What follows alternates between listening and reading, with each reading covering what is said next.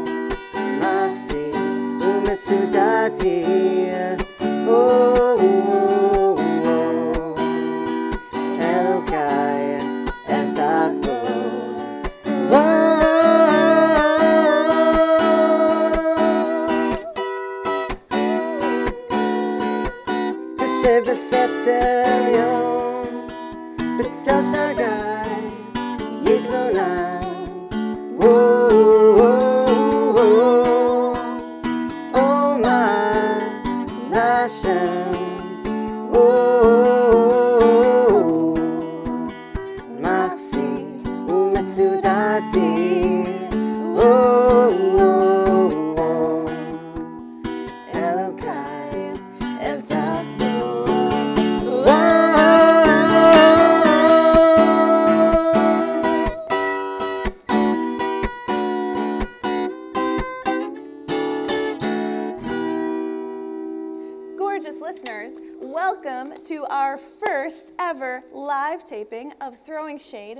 Living Through Jewish Demonology.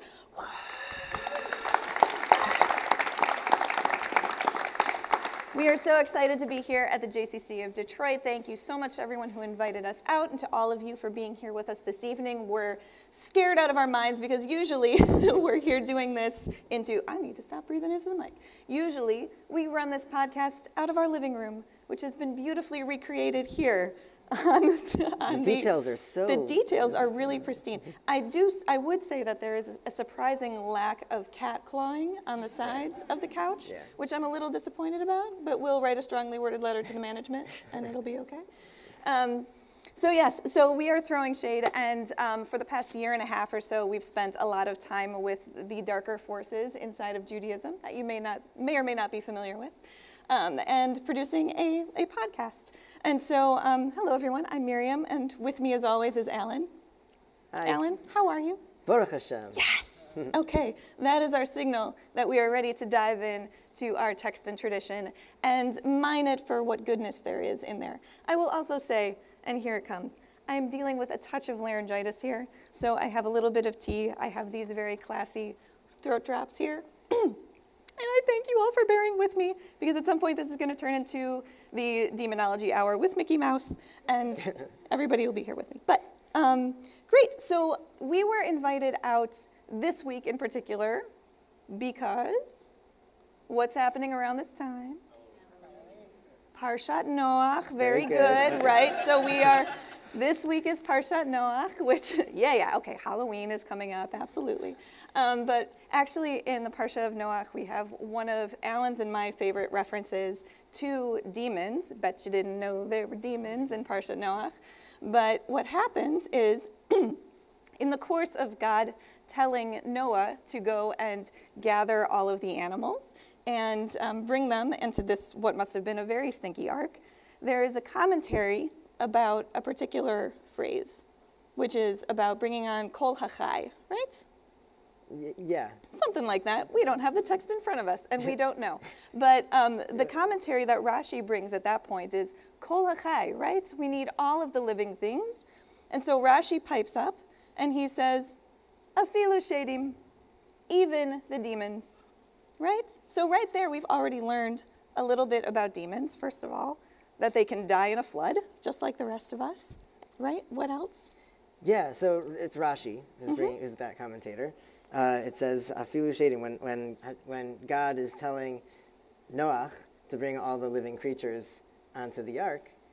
Rashi's explaining even the shadim need to need to come onto the ark. Mm-hmm. Um, interesting that even if you look, a careful reading of the text will tell you that Noach wasn't actually the one who brought the animals onto the ark. They came of their own accord. Uh, the same actually. Animals just do whatever.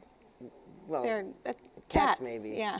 but um, uh, but the uh, the uh, but, but the shadim as well. The shadim who uh, they, they they actually Hashem sort of ushers them onto the ark. It wasn't as though Noach had to go get the shadim. Mm-hmm.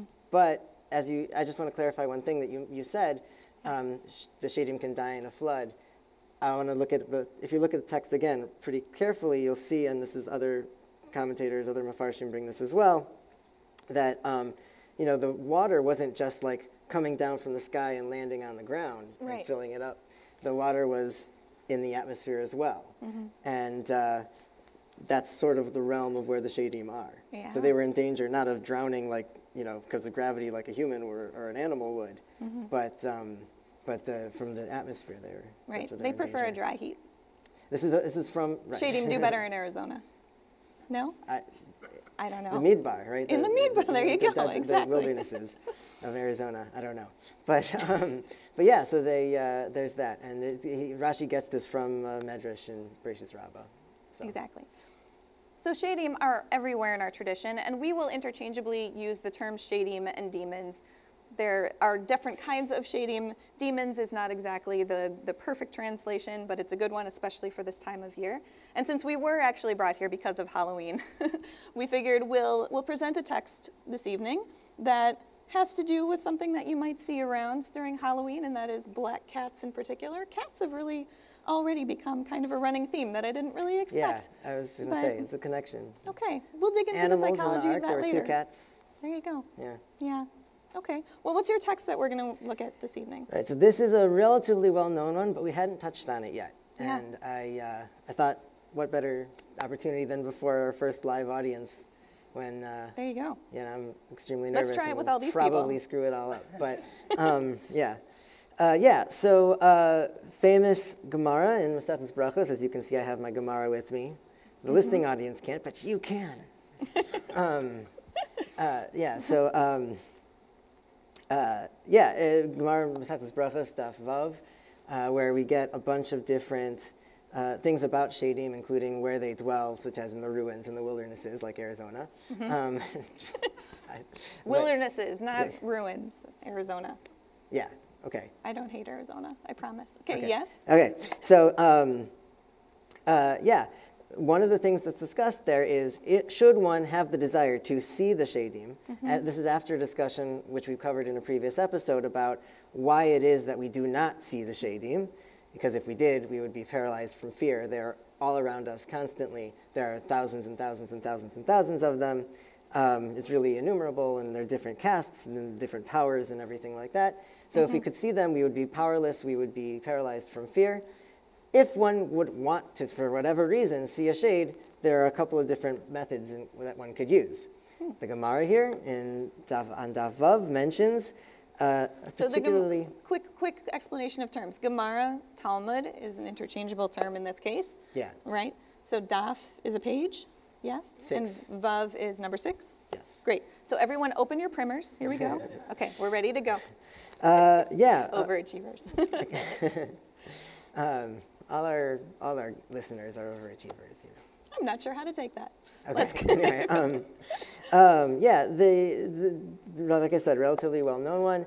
Should one want to see shadim, one particular method involves cats. Um, Specifically, black cat. specifically a black cat, specifically a female black cat, specifically the afterbirth of the firstborn female black cat of a female black cat. You know, I was going to guess that, Yeah, okay. and you just beat me to it. Yes. Um, and uh, yeah, if you, if you should want to see the shadim, you find this uh, you know, placenta, you burn it in fire, Yeah. you take the ashes, Yeah. and you take a, a Notice how they're all still here. Okay, you, great. You would you would take the ashes a little bit, not a lot. And we're- Well, we're- you don't want to overdo I- these things. Right, and I do. It's actually important because I do want to stress that we're learning this Gemara. There, there are a number of different ways in which the commentators learn the Gemara. We're going to learn it according to the way Rashi learns it. Rashi is, as you Mm-hmm. Classic. figured out from the Noah reference, one of those who really digs the, the shadim in the in the sense that And happens to believes be that a, they're real, believes that they're yes, yeah. major medieval Anyway. commentator. Lots Right. of demons show up and Yeah. So the way Rashi learns is take just a few, not a lot of these ashes. You don't Right. need to cover, you know, just a little bit, Yeah. and sprinkle them in your eyes. and uh, and then now this is important.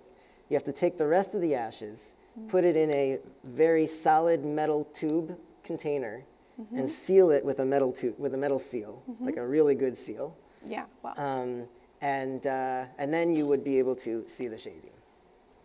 Does this sound like ingredients for like a really dark makeup company? Feel like you get that perfect smoky eye. I don't know what makeup companies use for No. makeup. I don't.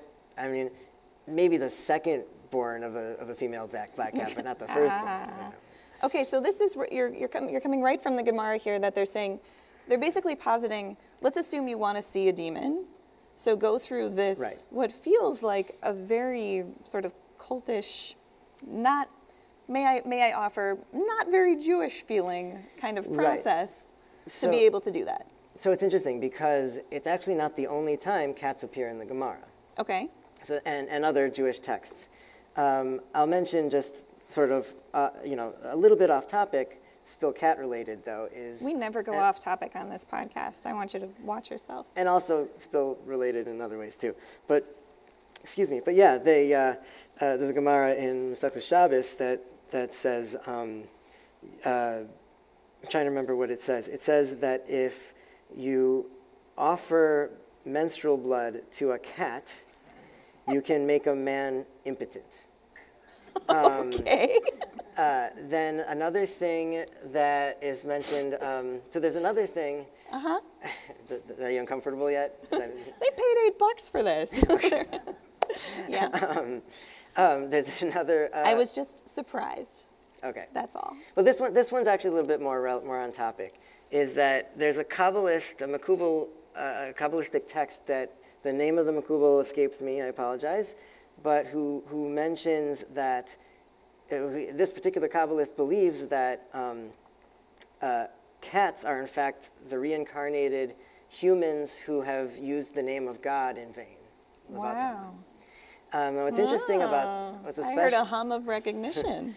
What's interesting about that is that we already know something about Shadim and the use of the name of God in vain. That's true. So from the, the Gemara Masechtas Megillah, again, this is another Gemara. So from the Talmud and the, the particularly the tractate Megillah, which has to do with Megillat Esther that we read on Purim and a whole bunch of other things, yeah, yeah, they also go way up, off topic. There's a long tradition of Jews going off topic. yes, So um, we're just we're handing down the chain. Go ahead. Yes. right, uh, yeah. Uh, that uh, Shad- we learned. Long story short, we learned from that particular piece of Gemara that Shadim do not use the name of God in vain. Right.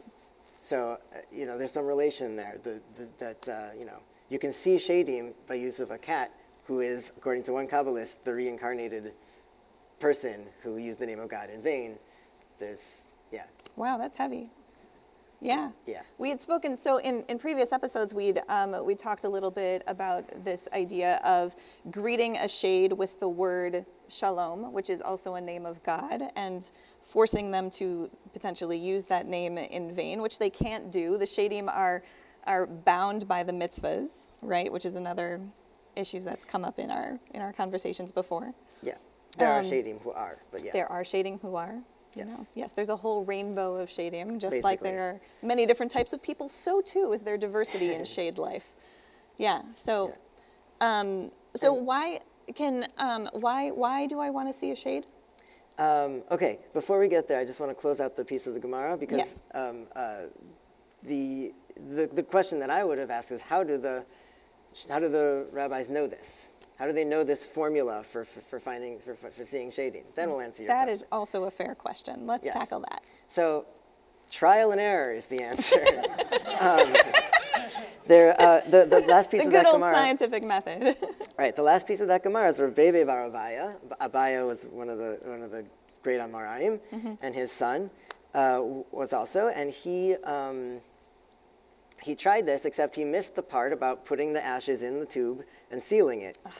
and, he, and the and the shadim uh, really harmed him really badly. So Oh. um, because he did because he missed that last step, Mm. and uh, so the chachamim and that, at the time they uh, they all davened, they prayed for him, and he was healed.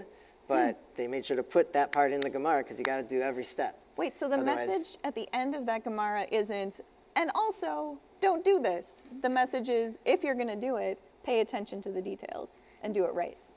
In a way, yeah. That's that's But- terrifying and insane. Okay, yeah. but your question is also part of that question. Okay, so Right, why so do I like- want to see Shadim in the first place?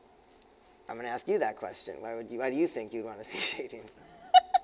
Um, I mean, I don't, but I, I think there's there is an intellectual curiosity there um, Okay. that I perhaps may want to satisfy. Um, there may be I don't know there I, I do not know I do not have a good answer to that question. Okay. I'll, um, I'll lead you with a piece of Gemara that comes immediately before this piece about the, uh, about the, the black cat, is another recipe for seeing shady, Yeah. which is not so direct as the one with the ashes and the black cat. It's a different, um, a different uh, uh, method. Is um, and we've ta- I think we've maybe even addressed this in a previous episode. If someone suspects that there are shadim around their bed at night, Yes. they put fine ashes around the around the bed and go to sleep and in the morning if they see chicken fo- footprints in the ashes they know that there's shadim there Sure. okay so Or a chicken. you rationalist um, um, uh, no but we also know shadim ha- have feet of chickens they cannot that's the only part of their body that cannot shapeshift so they all have Yes. chicken feet So there was a lot in what you just said there. We've talked a little bit before Yeah. about how Shadim can shapeshift and can appear in different forms, including human form, but that the one part of their body that they can't change is their feet. So if you do happen to suspect that a colleague, for instance, is a shade, then you want to kind of discreetly peek and, uh, and check out the feet. Right. There's a lot of great stories about that, including the story in the Gemara uh, about um, Ashmedai putting on the the shape, shifting, shi shi- shifting his shape into that of Shlomo HaMelech, King Solomon, Ooh. and the concubines and the wives are are not sure about what's going on here. They, they don't really think it's him, so they ask to see his feet, and then he knows he's been caught. So, because even even Ashmedai, the king of the Shadim, can't uh, can't change the shape of his feet. Um, Yeah. yeah. Right. It's interesting that that's like the point where they're like, you know, they've got somebody masquerading as their husband, but it's, um, you know, and something feels a little bit off. But they actually like they have to go to the lengths of let's make let's check the feet to make sure that this is that this is actually the case. But Right. um, So why would so, so why would somebody first of all want to know if there's shadim around their bed, and then why would somebody want to be able to see them, right? Okay, fair enough. So, um, so one of the things that we've noticed in the course of doing this podcast and having these conversations is that shadim show up at moments of extreme vulnerability. Correct. So, for instance, an example that we've talked about before is um, is childbirth Right. right?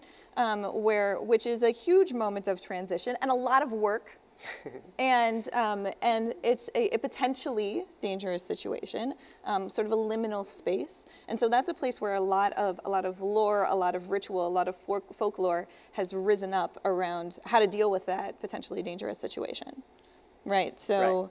Um, so you'd want to, and, and those are the situations that, that Shadim tend to take advantage of. They swoop in and they see that vulnerability and they attack. So it may be, it may be in my best interest to know if they're around so that I could do more to protect myself. I can see that. Yeah. That would that would be my main answer as well. Right. So putting it around the bed of a, of a woman in labor, for instance. Right. But it, when you say extreme vulnerability, it doesn't have to be that extreme. Even sleeping is considered a vulnerable thing. Right. But as we've mentioned a number of times on the podcast, the single most um, uh, effective way to protect yourself against the damages and the uh, injury that shadim can do is by keeping to the mitzvahs.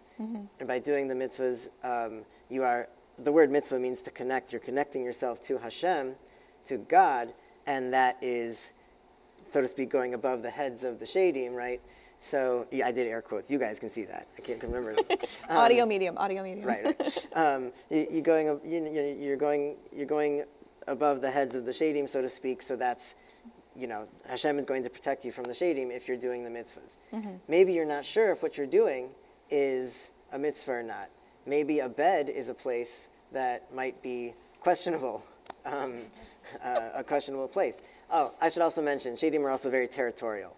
Um, So, uh, you know, if they think that this place is a place for them, they will fight for it. Yeah, yeah, Um, absolutely. So we've gotten into this a little bit. I want to close out a little bit on this on this fascinating text, and now you all have your homework, right? You can all go home and find yourself a placenta of a black cat or Please whatever do it is. not do that. And Not recommended. not not for. we're going to shift gears a little bit, and I'd love to. I'm going to I'm going to play a little game with Alan for the next couple of minutes. And so during the um, when we when we do our podcast on our normal cat scratched up couch at home, um, we divide it into a couple of sections. We look at a text and we unearth where the demons are and what the meaning is and why this is important today. Um, and then we also take um, some listener questions. We'll be happy to take your questions at the end of this conversation as well. Um, but some of those questions fall under the category of what I like to refer to as Does It Demon, which is inspired by the Will It Blend commercials. Is anyone familiar with these? there was a series of commercials selling a very powerful blender. That's not a '90s reference. is it? and it's I don't think it's quite 90s. Yeah. I don't know. Somebody can check me on this, but um, in order to demonstrate the sheer force of this blender, the guy selling them would just blend things that you really shouldn't be blending. Everything from an Apple to an iPhone, right? You see what I did there? Um, and so, and so instead of will it blend, we have does it demon. So um, I am going to throw out some. this is Miriam's favorite segment and Alan's least favorite segment. It's my favorite segment. We're going to have such a good time. Um, I'm going to throw out some examples of things that are a little on the unusual side in Jewish tradition, familiar but perhaps strange, um, and ask, quest- ask Alan to tell me whether it demons, whether it has anything to do with Shadim or not. Um, and we'll do it in relatively quick succession. And, um, and you're going to be amazing. And I'm always deeply disappointed by these conversations. I'll just put that out there that the majority of the time the answer is nope. But I'm hoping I hit on one or two here. So, Alan, are you ready to go? Can I give a maybe answer? No. It has, to be yes, yes, or no. Yes, you can do maybe. Okay. I want the real answer. Also, lie to me and tell me that they're Shadim because I'm really excited about demons. Okay, here we go. Not- so the first one. The real. first one. Okay, here's my first one for you. Breaking the glass at the wedding. Ah, okay. Um, So, So- at the end of a at the end of a Jewish wedding ceremony, there's this moment of of stomping on the glass and everybody says Mazel Tov and like why, but does it? But more importantly, does it demon? does it demon? I think that after that wonderful uh, introduction about how disappointed you are about these does it demon things, you will not be disappointed when I say that yes. In fact, breaking the glass at a, at a chassan at a Jewish wedding does demon. Really? Yes. Why? How? Tell me more. Because, so the, the answer that we usually get is, oh, because this is a Jewish wedding, it's the most happy occasion we could possibly have, but we have to Mm-hmm. remember the destruction of the temple, and that's true, and, and so because of the destruction, we have to be a little bit sad, so we break a glass that can't be repaired. And Very emotionally manipulative. And then we all say Mazel Tov. And we all say Mazel Tov because it's happy again. Great. just just like because it's a happy occasion, we have to remember the sad thing. It's in other words, the, the thing about the Beis Hamikdash being destroyed is not wrong. It is related. The destruction of the temple in Jerusalem. right. Thank you. Yep. Um, it's I got uh, your back. It is um, when things are so great and so happy. Mm-hmm. There are certain shadim. Uh, a lot of our listeners might be familiar with the Ayin Hara, which is a very ubiquitous and very sort of uh, popular, I'll say, shade. Mm-hmm. Um, Ayin Hara, familiar? So the eye. so the evil eye, which is also a shade. yes. Uh, we haven't really got to that. We have, we'll have to do some Ayin Hara stuff. We do. Uh, You've done your podcast. obligatory. We'll have to do this in another podcast. Yes. Great. Okay. So, so we're at this really happy moment. We smash the glass and we're sad for a microsecond, and then we go back to the chasana. Yeah. Right. that's that's the setup. But Yes. here's the thing: is that the Ayin Hara, along with there are other shadim who follow this uh, this strategy, if you will, as well, which is that um, uh, again vulnerability. As soon as we feel like oh things are so great, we let our guards down. Ooh. So there are shadim waiting at the chasana, right by the chuppah. They're waiting to attack. They're waiting to do some harm. Breaking the glass scares them all away. they don't seem so tough anymore. Um, yeah. wow, what do you know? It used to be not not stepping. It used to be throwing against the wall. Like they used to make a big thing. Wow. Um, still, still it is a big thing, but you know. It's, That's so cool. so it does. It does. And it it is- does demon. It yes. Ah, first one, man, it's all going to be downhill from here. But I love that it's also, I mean, a wedding is also that moment of transition. It's not necessarily the kind of vulnerability that you associate with childbirth, for instance, but it is a, it is a change in status. And Right. it is a moment that sort of opens you up to new things. Right, and, and back to the Hara idea, like, you know, a lot of people, a lot of our listeners, maybe some in the audience, uh, might be familiar with, you know, somebody's kvelling over their children, you know, and it's a wonderful thing. Somebody would, shh, don't give a kinahara, right? Don't, don't make a, don't make a Yeah, kinahara. what's that all about? Because if you're saying how great your children are or how great somebody else's children are, Our even, children are great, though. don't give a kinahara. um, so yeah, an- They're excellent. Um, yeah, so, so you're saying you're saying you're you're announcing basically I'm letting my guard down in the sense of my children or somebody else's children or whatever. We're letting this down because we're so proud. We're, we're Yeah. you know, and that's really how we feel, but we can't let the shadim know about it. Got it. Um, Okay, I'm going to go on to our next one. So, how about salt on the Shabbos table? ah, um, salt on the Shabbos table. I do not think it. I do not think so. I don't think it demons. Okay. Salt on the Shabbos table is reminiscent of the Mizbeach in the Beis Hamikdash. Uh, there was salt on the Mizbeach. the the sacrifices or the, the place, the altar where the sacrifices were offered.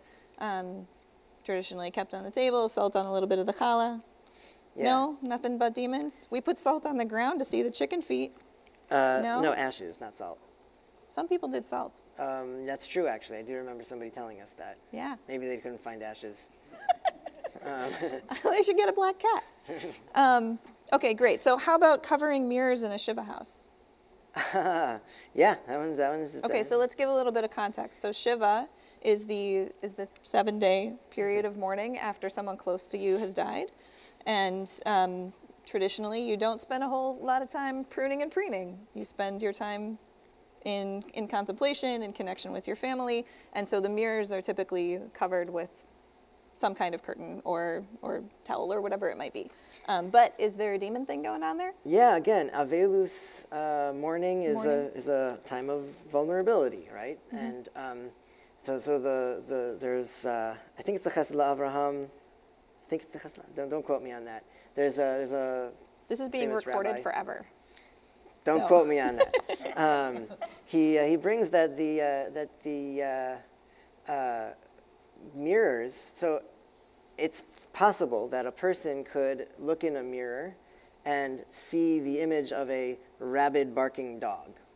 And um, if one were to do that, that would bring their vulnerability to the point where they could be susceptible to attack by shadim. And in a, in a house of mourning, you don't want to make yourself susceptible. And so you just cover all the mirrors. So this is actually what the text says. you can't see the dog. Yeah, The, the, this is actually what that text says, is that in the mirror you might actually see a rabid barking dog? correct. Like a real rabid barking dog that's Uh, being reflected in the doesn't have to- mirror? it doesn't have to be real, just the image of a rabid barking dog, which, Oh. would, which would make them susceptible to attack by shadim. Wow. But obviously, you don't want to. I mean, if I'm looking in the mirror and there's a rabid barking dog behind, barking dog behind You have me, other problems. Yeah. Yeah. Huh. Okay. Fascinating. So a little bit of shade thing. I'm, I'm doing pretty well so far. What about what about shaking the lulav? Which honestly I find super weird. Uh, you're welcome to find it weird. It is. Thank you. It is an extremely holy mitzvah that uh, it's not specifically have anything to do with shadim. It's uh, it's it's a mitzvah. You're doing it. You're you're pushing so on away Sukkots, right? So on Sukkots, we we take the four species and we shake them to the four corners, and it's it's it's kind of weird.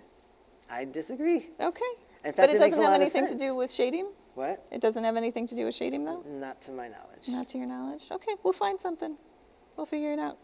Um, my last one is hamantashen, Okay. which I just don't like. You don't like hamantash? I don't. You're a latke gal. I'm a latke gal. Yeah. Um, Do they do you need to explain that one. So Uh, we're from Chicago, and in Chicago for years they've um, held this very silly sort of faux intellectual event called the Latke Hamantashen debate at the University of Chicago, where people who are giants in their field go and present using the tools of their field an argument as to whether the latke or the hamantash is the superior holiday food. So someone in the in physics may, Economics and- may use Political science. may use physics to talk about Latke versus Hamantash, or someone who is, you know, a, a feminist scholar may use their field. Um, and uh, I am very solidly Team Latke. So I would like Hamantashen to be something demon. No? I'm racking my brain. I don't think so. That's very disappointing. I mean, hamantash but there are- is, but there is a cool, like, Megillah Purim thing about Shadim that we can There's a share. lot. There's a lot of cool Megillah Purim stuff about Shadim. Yeah. Do you want to do the one about Esther? Uh, we, we mentioned this one in a previous podcast, I think, didn't we? Well, let's touch on it very quickly. Okay. For the benefit of our studio audience. Fine. Um, very, very briefly, there is a problem that the rabbis are dealing with in the Megillah. The, um, uh, if you can remember the story, Achashverosh is holding this, um, what's often referred to as a pageant, where he's trying to find the next queen of Persia um, after Vashti is uh, gotten rid of.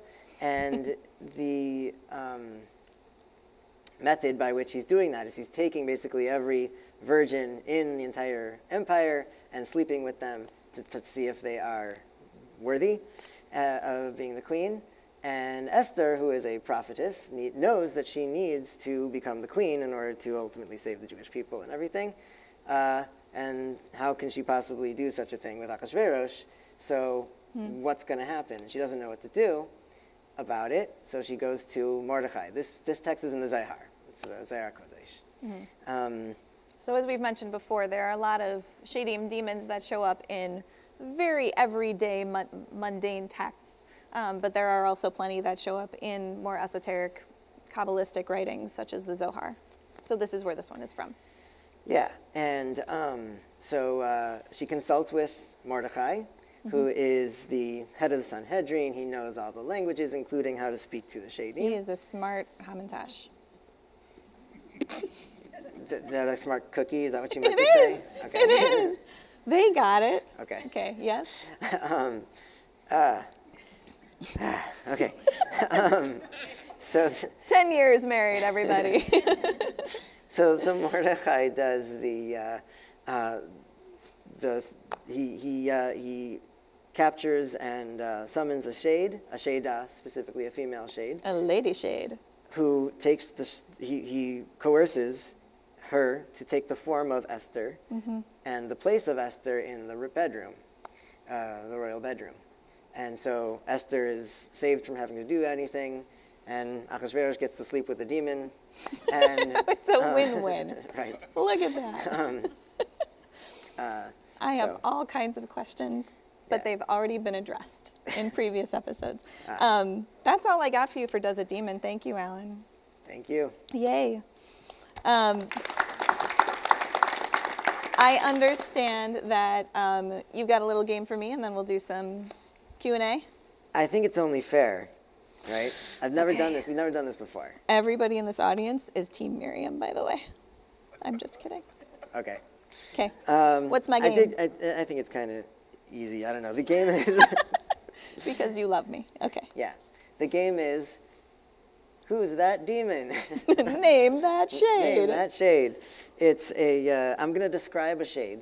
Mm-hmm. Maybe their powers, maybe something we know about that particular shade Okay. or shada, and uh, you tell me the name.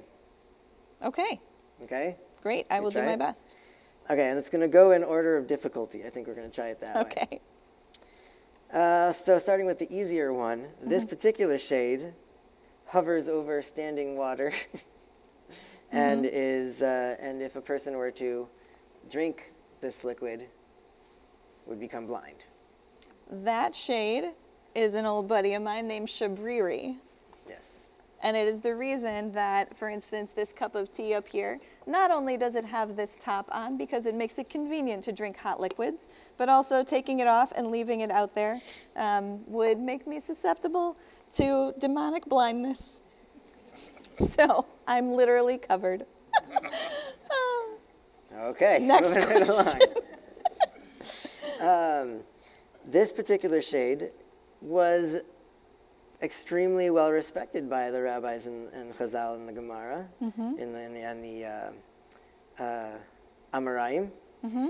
And uh, Various generations of yeah, rabbis and scholars, yeah. yeah, um, made it all the way to Prague. And we also know that he would communicate with other shadim via extra long spiritual tube from one city to another. Uh, Oh, it's your guy, this is my guy Yosef Shade. Yosef Shada? Shada. Shada. This is Joe the Demon. Um, I colloquiate. We're buddies. he has a name. So, the, his- the rabbis named him Yosef. yes. So his name's Yosef Shada, and um, I refer to him Joe, as Joe the Demon because you know we're tight like that. Um, but I think it's fascinating actually that there are so many demons that, um, first of all, are given such like normal everyday names like Yosef, and there's Yonatan. Yeah. and some other, like Joe and John, um, and um, and that they become so friendly with the rabbis and they become these confidants or pets, as we've suggested. Um, but uh, Yosef Sheda is one of my favorites. Servants, maybe. Yeah. Cool. What else do you got for me? Uh, okay. I we'll hear do- these are getting harder. We'll do two more. Okay. Um, this particular shade has uh, is a, is one of the kings of the shadim. Uh oh. We don't say his name, Oh. and he is more powerful than. How am I supposed to answer this question? Because there's a way we get around saying his name, but you don't say his full name. Okay. Uh, he is more powerful than Ashmedai, the other king. Okay. So I can't say his name. Um, but he is referred to as the Samech Mem. Yep. or the Sam. Am I okay? I'm still So in far good. Okay, great. Um, and yes, extremely powerful and scary. We've we've talked before about the the demon royal family. There are castes of demons, um, and Ashmedai is usually thought of as the head honcho, but there's someone even more dark and sinister and powerful than him, and that is the the Sam. Sam. Yeah. Not to be confused with the Satan, which is a different thing entirely. Not a shade. Not a Does not demon. Right. Very good. There you go. Uh, and last, I don't know if you'll get this one. I think I got you on this one. This one is, uh, let's see. So um, she is most powerful on Tuesdays and Friday nights. She Uh-huh. goes out with like her most women. with her legion, with her legions of 180,000 other Malachei Chabala, angels of destruction or other demons. Um, she was given those two nights by none other than Rabbi Hanina ben Dosa. Mm-hmm. Let me keep going. Is this Lilith? No, It's not? no, I forgot her name. Machlat? close. Agra? Yeah. Oh! Thanks for helping me out, guys. Bas Machlas, daughter of Machlas. okay, so there are, whew, that was a tough last one. There are, in the demon royal family, um, there are four queens. Lilith may be the most familiar. Yeah, fans of Lilith? Yeah, yeah? Ooh. No, no fans. Yes, no fans, No, no fans. applause We don't like Lilith, Lilith, please. right? Um, so uh, Lilith is the most familiar, and she's got an amazing and variety of, of backstories and ideas about who she is and what she did and why she matters. Um, the other three are a queen named Naama, um, who um, is interesting because there is there is also a midrashic Naama who was thought to be the wife of Noah. Um, coming back to Different character. this week's parsha. Same name, different- Um, same name, different character, different Naama, but at the same time, interesting that she's given that name. Um, and then the other two are agrat, agras, right? Mm-hmm. Which what does agras mean? uh, uh, means um, a number of different possibilities. The one that comes to mind is like a like a letter, like a letter. Not, not not like a. Oh, like an egeret. yeah. Oh, interesting. Yeah. That's a weird name. We'll have to talk to her parents. See why she was given that name. Maybe it's a family her, name. mother was Machlas. Her mother was Machlas. So Machlas is um, is the fourth of the demon queens, and her name literally means something like plague, Sickness. plague, illness, sickness, yeah. destruction. Also not recommended for the baby name set. If you got something coming along. Yeah. Um, how'd I do? Uh, three out of four. Yay! Thank you, Alan. I appreciate right. it. Awesome. Um, Get a Rubik's cube or something. I don't know. Get a Rubik's cube, yeah, yeah, and somebody's voice on my voicemail. Um, amazing. So, are there? We would love to open the floor up to any questions that may be coming up in your head about anything that we've talked about so far, or about Shadim Jewish demonology in general. What's on your mind? Yeah. As you were talking about it tonight, I was interested in the chicken feet Yeah. that the demons have. It is metaphorically their Achilles heel. and I was wondering if there's a connection either between those stories or some explanation for feet, why they're important in that way. Yeah, great question. Yeah. Thank you. So, um, so the question was about the chicken feet, and why chicken feet? Why is it important? What's the connection here? So I'll start with why feet. Um, we do have a text. Don't remember which one, but we covered it in a previous episode. Um, that uh, the feet are important because they connect us to the realm. The, the, they connect the shadim to the realm of to our realm, right? So we actually mentioned earlier in, the, in the episode that they're up in the upper atmosphere, but they're vertical, somewhat like we are, and that uh, their feet are closer. And so that's the one part that's like, most, literally the grounding. most physical uh, aspect of their because it's closest to the physical realm. So uh, it's harder to change, right? I can't shapeshift because I'm physical. My body is physical. Right. But they can because they are mostly not. But the closest part of them is the. So um, yeah, why chicken feet? Is that your, the other part of your question? I don't know. Uh, they are weird looking. Dinosaurs. they think the T Rex had chicken feet. Um, Little teeny feathers. yeah, right. That's also a thing. Um, yeah, does that help? Does that answer your question? Sure, thank you. Okay. Cool. Great question. Other thoughts? Yeah.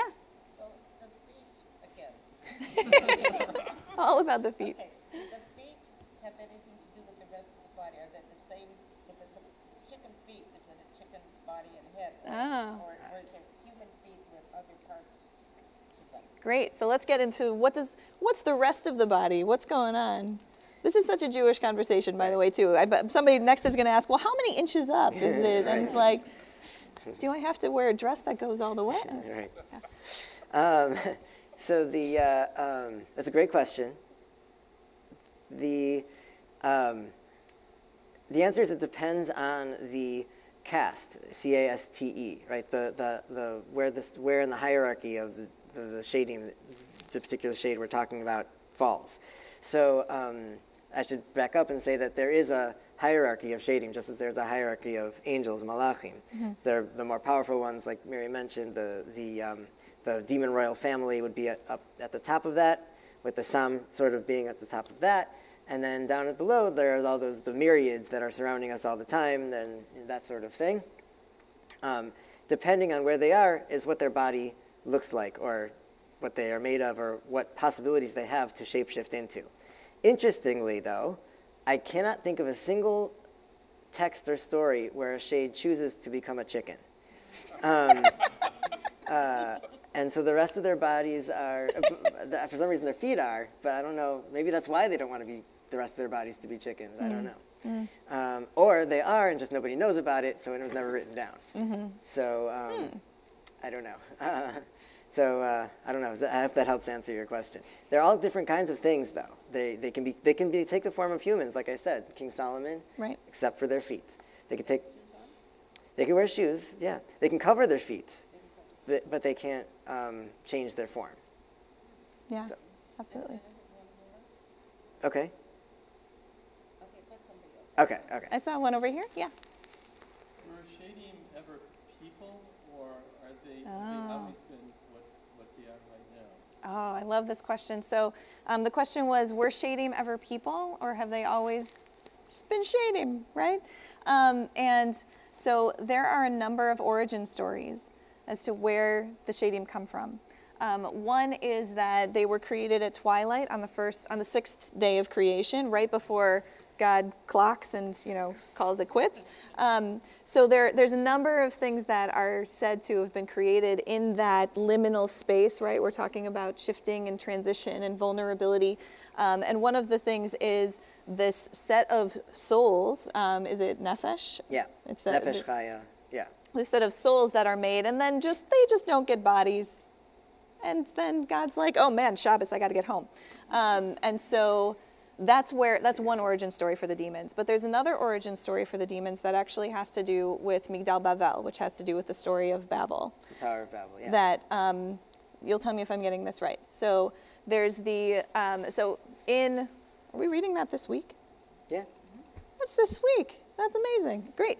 Um, so in Parsha Noah, which I know, um, there's a, there's the story of Migdal Bavel, which is this, the, the, the, the Tower of Babel, um, where all the nations are coming together to build this big, um, you know, monument to themselves and how awesome they are um, to try and reach up to the heaven and be like God. And God's like, uh no, honey. And so disperses all of those builders and changes their language so they can't communicate with one another. I feel like this is a very important story for our time. um, and those participants in the building of the Tower of Babel are said to have been changed into shadim, that that was part of their punishment for the participation. And so that's another one of the of the origin stories. Yeah. There Did I basically get that right? Yeah, basically. And there are other ways too. I mean, every time you do an Avera, a person does an Avera, Chas v'shalom, Ugh, they, chas they create a shade. And like I God said, forbid. They're innumerable. They're, you cannot, yeah. Right.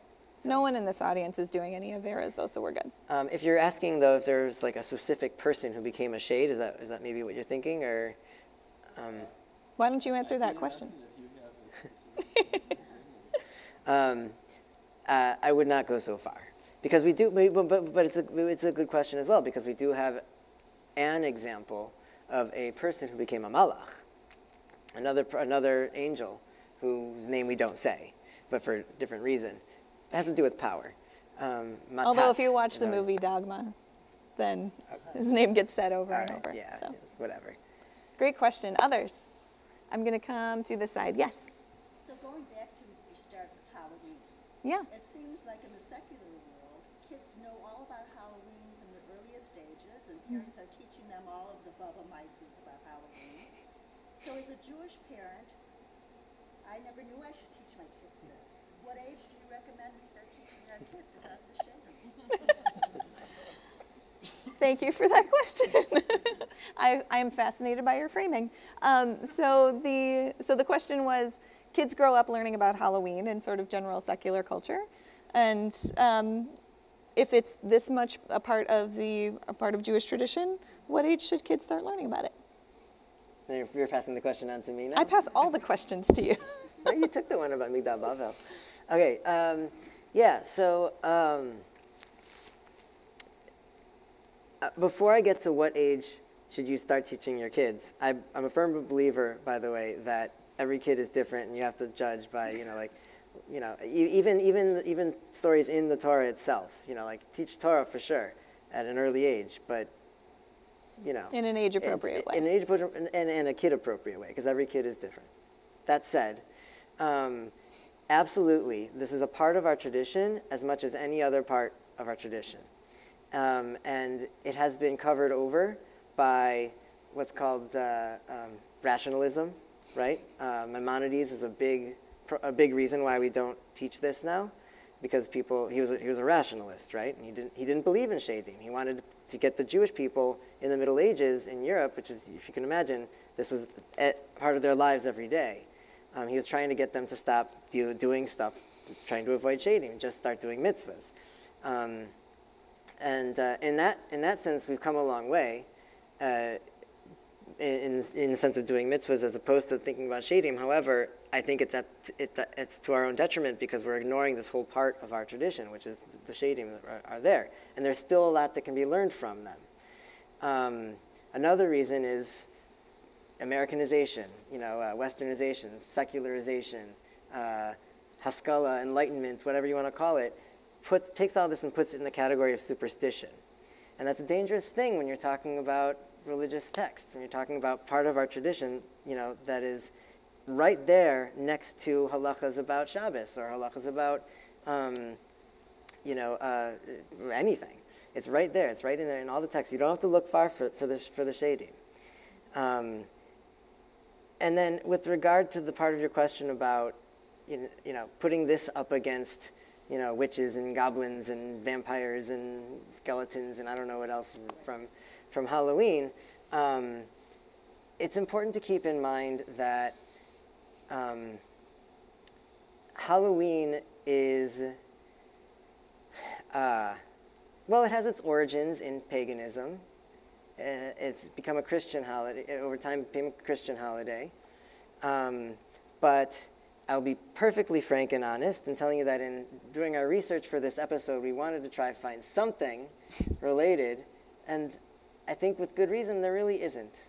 I mean, Halloween is certainly in the modern sense with the parties and the and you know like um, if anything, I think the Purim, the the, the, the way it's celebrated by Jews is um, the closest you get to Halloween, but it's the exact opposite. You know, the kids, the kids on Halloween, they go around from house to house and they take candy. They take treats. And on Purim, kids go from house to house and they're giving shalach manas. They're giving treats. And that, if anything, is, is the message that I would want to give across to my kids. Um, so, anyway. And I would just add to that um, that something that I really love and appreciate about having done this deep dive exploration of shadim for the past year and a half or so, which we started because I was in one of those liminal transitional spaces where I felt very vulnerable. I was having a really hard time professionally. It was it had been a really crummy year. I didn't know what was going on. I felt very out of control. And when when the world is crazy anyway, um, you kind of turn to weird stuff to help make sense of it and that's very much done it for me. Um, things are better professionally, thank you, thank thank goodness. And um, but part of what I've come to appreciate through doing all of this with with Alan is um, we got to keep Judaism weird.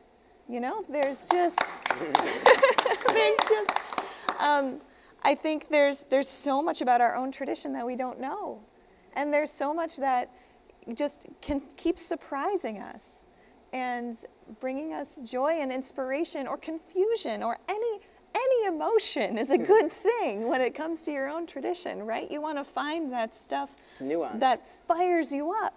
And um, I think we do ourselves a real disservice when we sort of brush off any aspect of it. Um, so whether you love it, whether you hate it, wrestle with it. And I think if, you know, if anything is our, our message behind throwing shade, it's, it's a lot about that.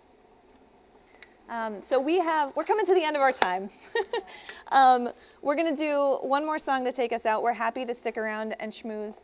Um, and uh, just a huge, huge, huge thank you to the JCC of Detroit, to Jamie here in particular, who is amazing and just, can I say she's a badass? She's a badass. Everyone here has been so kind and hospitable and accommodating, and um, we're just um, really grateful to be able to do this and to be able to share this with you and hope we got you a little bit excited about a part of our tradition that we don't explore all that much.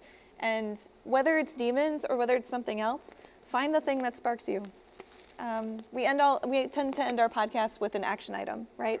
Um, our throwing shade is about better living through Jewish demonology, so we're sort of the trying to be the Oprah of Jewish shadim studies.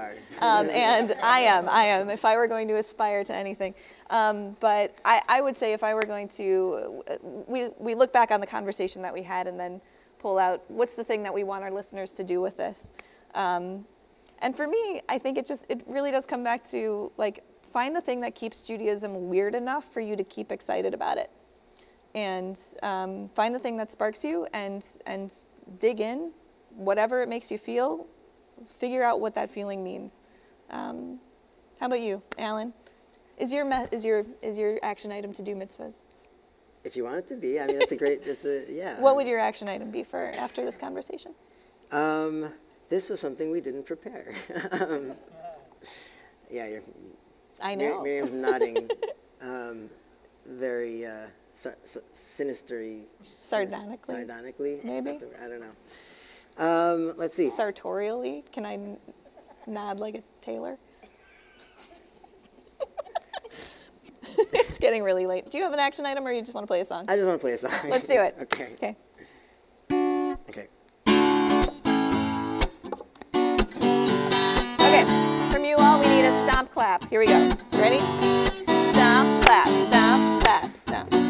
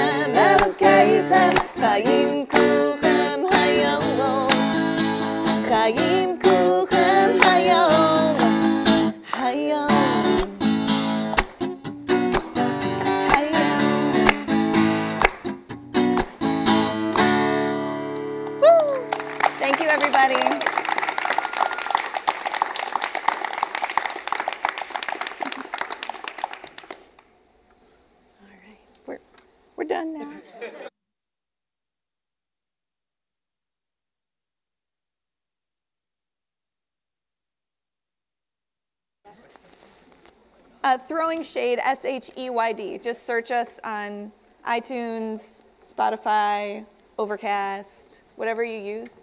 Um, you will find us there. We also have a Twitter account, which is how we take questions. You know when this will be? Uh, this week sometime, probably. Yeah, before the end of the week.